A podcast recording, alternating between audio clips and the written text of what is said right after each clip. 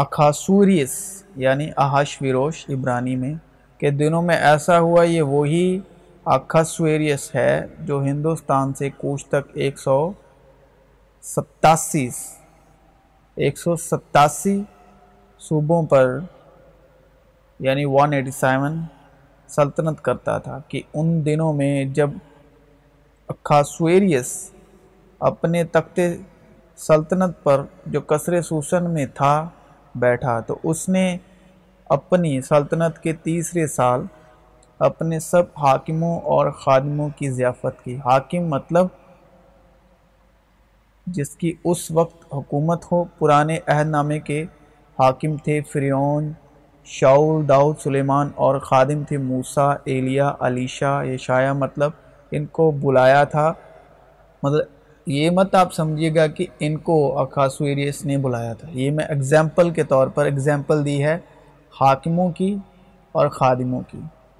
تو یہ اگزامپل کے طور پر ہے۔ تو یہ میں نے رینڈملی بات کی ہے اور یہ سب لفظوں کے خادم یعنی نوکر تھے۔ مگر یشو مسیح نے کیا کہا؟ یشوا نے کہا، اب سے میں تمہیں نوکر نہ کہوں گا، کیونکہ جو پرانے عہد نامے کے جتنے بھی خادم تھے، وہ سب نوکر تھے۔ تو مسیح یشوا نے نئے عہد نامے میں کیا کہا؟ اب سے میں تمہیں نوکر نہ کہوں گا، کیونکہ نوکر نہیں جانتا کہ اس کا مالک کیا کرتا ہے، بلکہ تمہیں میں نے دوست کہا ہے۔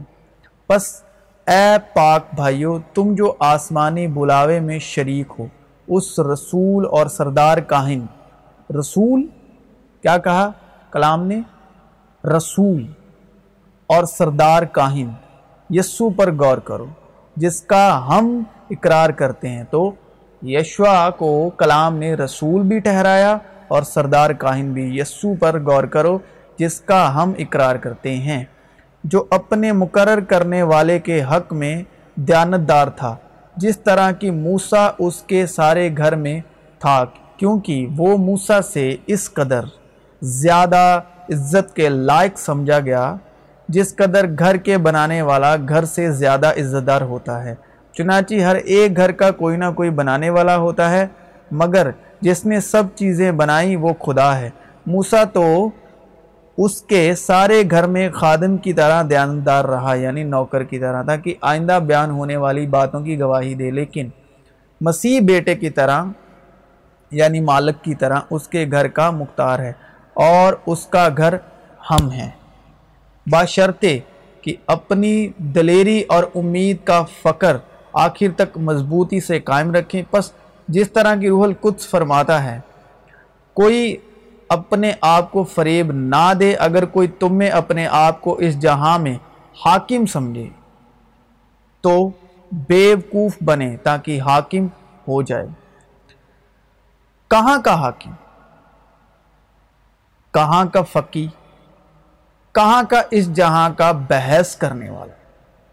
کیا خدا نے دنیا کی حکمت کو، دنیا کی عقل کو، دنیا کے گیان کو دنیا کی نالج کو بیوقوفی نہیں ٹھہرایا۔ کیونکہ بنی اسرائیل میرے لیے خادم ہیں یعنی نوکر۔ وہ میرے خادم ہیں جن کو میں ملک مصر سے نکال کر لایا ہوں۔ ملک مصر یعنی غلامی۔ غلامی یعنی جسم۔ ملک مصر ہے جسم۔ جسم کی تمثیل ہے۔ میں خداون تمہارا خدا ہوں۔ لیکن جو تم میں بڑا ہے، وہ تمہارا خادم بنے۔ یعنی ملک مصر ہے، جسم۔ اور جسم سے خداون نے ہمیں شڑایا اور روح میں آزاد کیا۔ کیونکہ بدن تو گناہ کے سبب سے مردہ ہے، روح راست بازی کے سبب سے زندہ ہے۔ لیکن جو تم میں بڑا ہے، وہ تمہارا خادم بنے۔ جس نے ہم کو نئے عہد کے خادم ہونے کے لائق بھی کیا۔ لفظوں کے خادم نے جو لفظوں کے خادم تھے، وہ نوکر تھے۔ بلکہ روح کے کیونکہ لفظ مار ڈالتے ہیں یعنی پرانا عہد نامہ وہ ہمیں گناہ اور موت پیدا کرتا ہے ہم نے مگر روح زندہ کرتی یعنی فضل اور سچائی۔ تو جو پرانے عہد نامے کے خادم ہیں، وہ نوکر ہیں، لیکن نئے عہد نامے کے خادم جو ہیں، وہ فرزند ہیں، وارث ہیں، اور روح سچائی اور فضل کے۔ اور رب الافواز اس پہاڑ پر سب قوموں کے لیے فربی چیزوں سے ایک ضیافت تیار کرے گا، بلکہ ایک ضیافت تلچھت پر سے نتری ہوئی میں سے۔ ہاں فربی چیزوں سے جو پرمگز ہوں اور میں سے جو تلچھت پر سے خوب نتری ہوئی ہو اور اس نے مجھ سے کہا کہ لکھ، مبارک ہیں وہ جو برے کی شادی کی ضیافت میں بلائے گئے ہیں۔ پھر اس نے مجھ سے کہا کہ یہ خدا کی سچی باتیں ہیں۔ پھر میں نے ایک فرشتے کو آفتاب پر کھڑے ہوئے دیکھا اور اس نے بڑی آواز سے چلا کر آسمان میں کے سارے اڑنے والے پرندوں سے کہا کہ آؤ خدا کی بڑی ضیافت میں شریک ہونے کے لیے جمع ہو جاؤ۔ پھر اس نے اور نوکروں کو یہ کہہ کر بھیجا کہ بلائے ہوں سے کہو کہ دیکھو، میں نے ضیافت تیار کر لی ہے۔ میرے بیل اور موٹے موٹے جانور زباں ہو چکے ہیں اور سب کچھ تیار ہے، شادی میں آؤ۔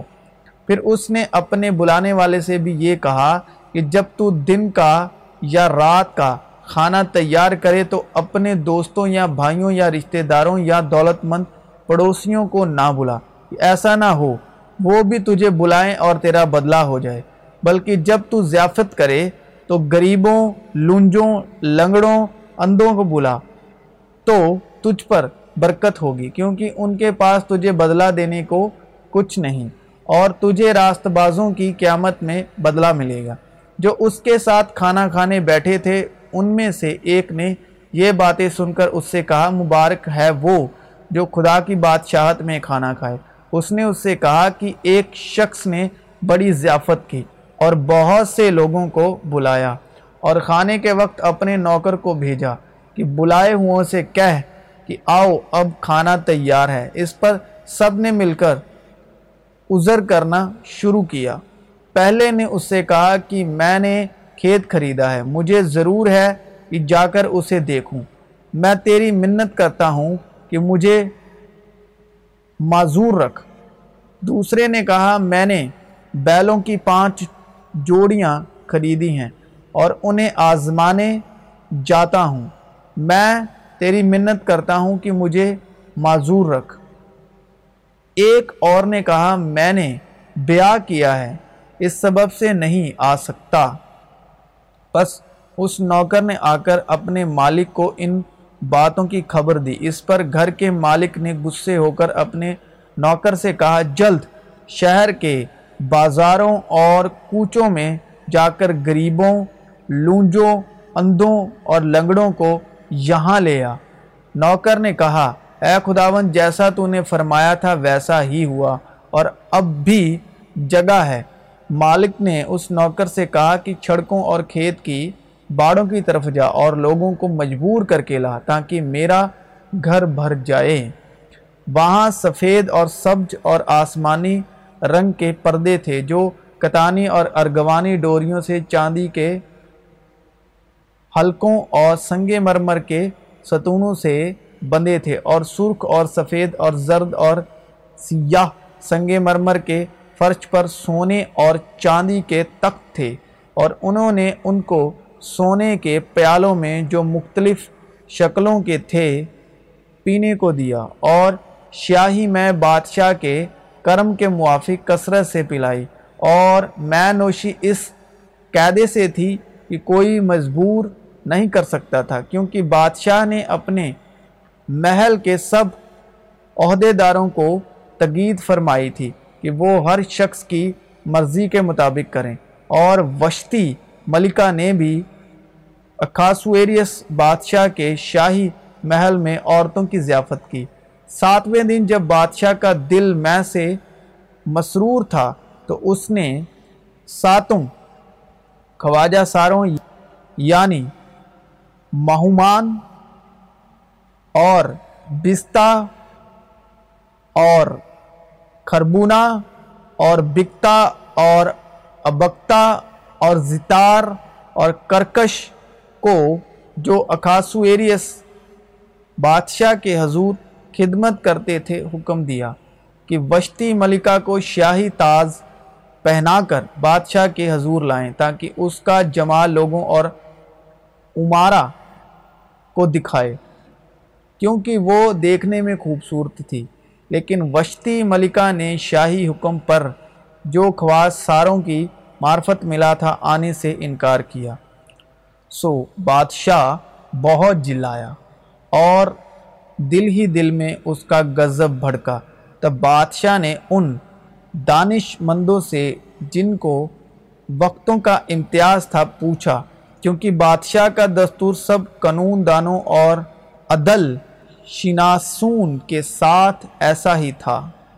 اور فرش اور مدائی کے ساتون امیر یعنی کارشینہ اور ستار اور اد ماتا اور ترسس اور مراس اور مرسینہ اور مامکان اس کے مقررات تھے جو بادشاہ کا دیدار حاصل کرتے اور مملکات میں شدر نشین تھے کہ قانون کے مطابق بشتی ملکہ سے کیا کرنا چاہیے، کیونکہ اس نے اکاشو ایریس بادشاہ کا حکم جو خواجہ ساروں کی معرفت ملا نہیں مانا ہے۔ اور ماموکان نے بادشاہ اور امیروں کے حضور جواب دیا کہ وشتی ملکہ نے بادشاہ ہی کا نہیں، بلکہ سب اماڑا اور سب لوگوں کا بھی جو اکاسو ایریس بادشاہ کے کل صوبوں میں ہیں،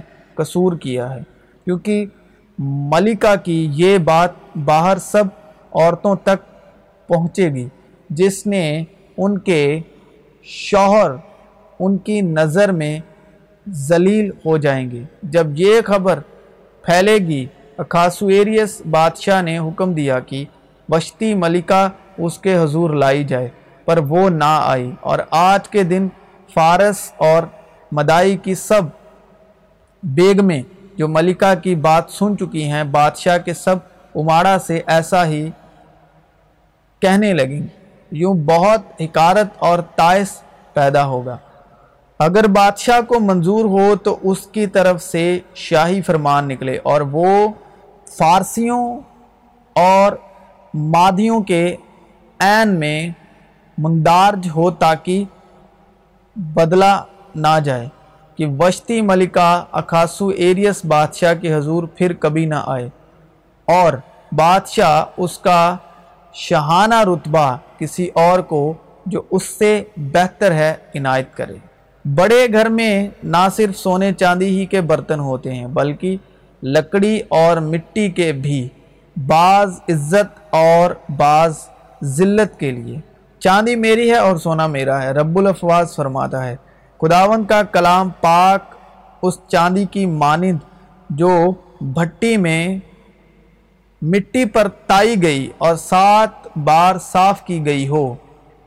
چاندی کے لیے کٹھلی ہے اور سونے کے لیے بھٹی پر دلوں کو خداون پرکھتا ہے۔ میں پیتل کے بدلے سونا لوں گا اور لوہے کے بدلے چاندی اور لکڑی کے بدلے پیتل اور پتھروں کے بدلے لوہا اور میں تیرے حاکموں کو سلامتی اور تیرے عاملوں کو صداقت بناؤں گا۔ کیونکہ تم جانتے ہو کہ تمہارا نکمہ چال چلن جو باپ دادا سے چلا آتا ہے، اس سے تمہاری خلاصی یعنی سونے چاندی کے ذریعے سے نہیں ہوئی، بلکہ ایک بے عیب اور بے داغ برے یعنی مسیح کے بیش قیمت خون سے۔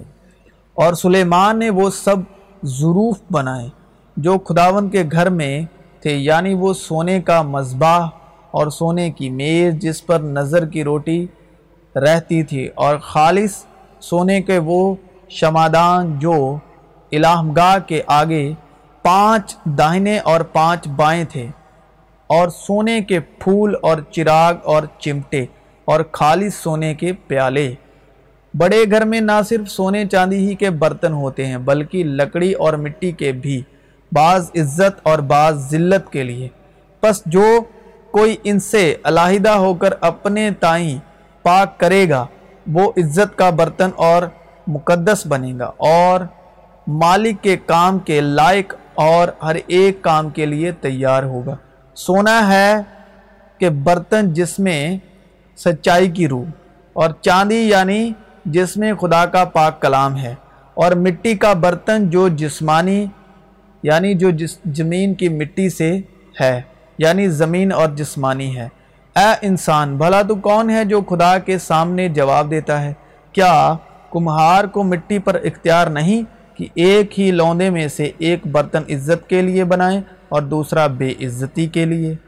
پس کیا تعجب ہے؟ اگر خدا اپنا غضب ظاہر کرنے اور اپنی قدرت آشکارا کرنے کے ارادے سے غضب کے برتنوں کے ساتھ جو جو ہلاکت کے لیے تیار ہوئے تھے، نہایت تحمل سے پیش آیا اور یہ اس لیے ہوا کہ اپنے جلال کی دولت رحم کے برتنوں کے ذریعے سے آشکارا کرے، جو اس نے جلال کے لیے پہلے سے تیار کیے تھے۔ یعنی ہمارے ذریعے سے جنہیں اس نے نہ فقط یہودیوں میں سے بلکہ غیر قوموں میں سے بھی بلایا۔ چنانچہ، ہوشے کی کتاب میں بھی خدا یوں فرماتا ہے کہ جو میری منرنت نہ تھی، اسے اپنی امت کہوں گا اور جو پیاری نہ تھی، اسے پیاری کہوں گا۔ اور ایسا ہوگا کہ جس جگہ ان سے یہ کہا گیا تھا کہ تم میری امت نہیں ہو، اسی جگہ وہ زندہ خدا کے بیٹے کہلائیں گے۔ لیکن تمہارے پاس یہ خزانہ مٹی کے برتنوں میں رکھا ہے تاکہ یہ حد سے زیادہ قدرت ہماری طرف سے نہیں، بلکہ خدا کی طرف سے معلوم ہو۔ مٹی کے برتن یعنی ہم۔ مٹی کے برتن جو پہلے سے ہی خدا نے تیار کی یعنی جو مٹی کا برتن تھا، وہ سب سے پہلے تیار ہوا۔ اس کے بعد سونے اور چاندی کے۔ یعنی مٹی کا برتن یعنی آدم۔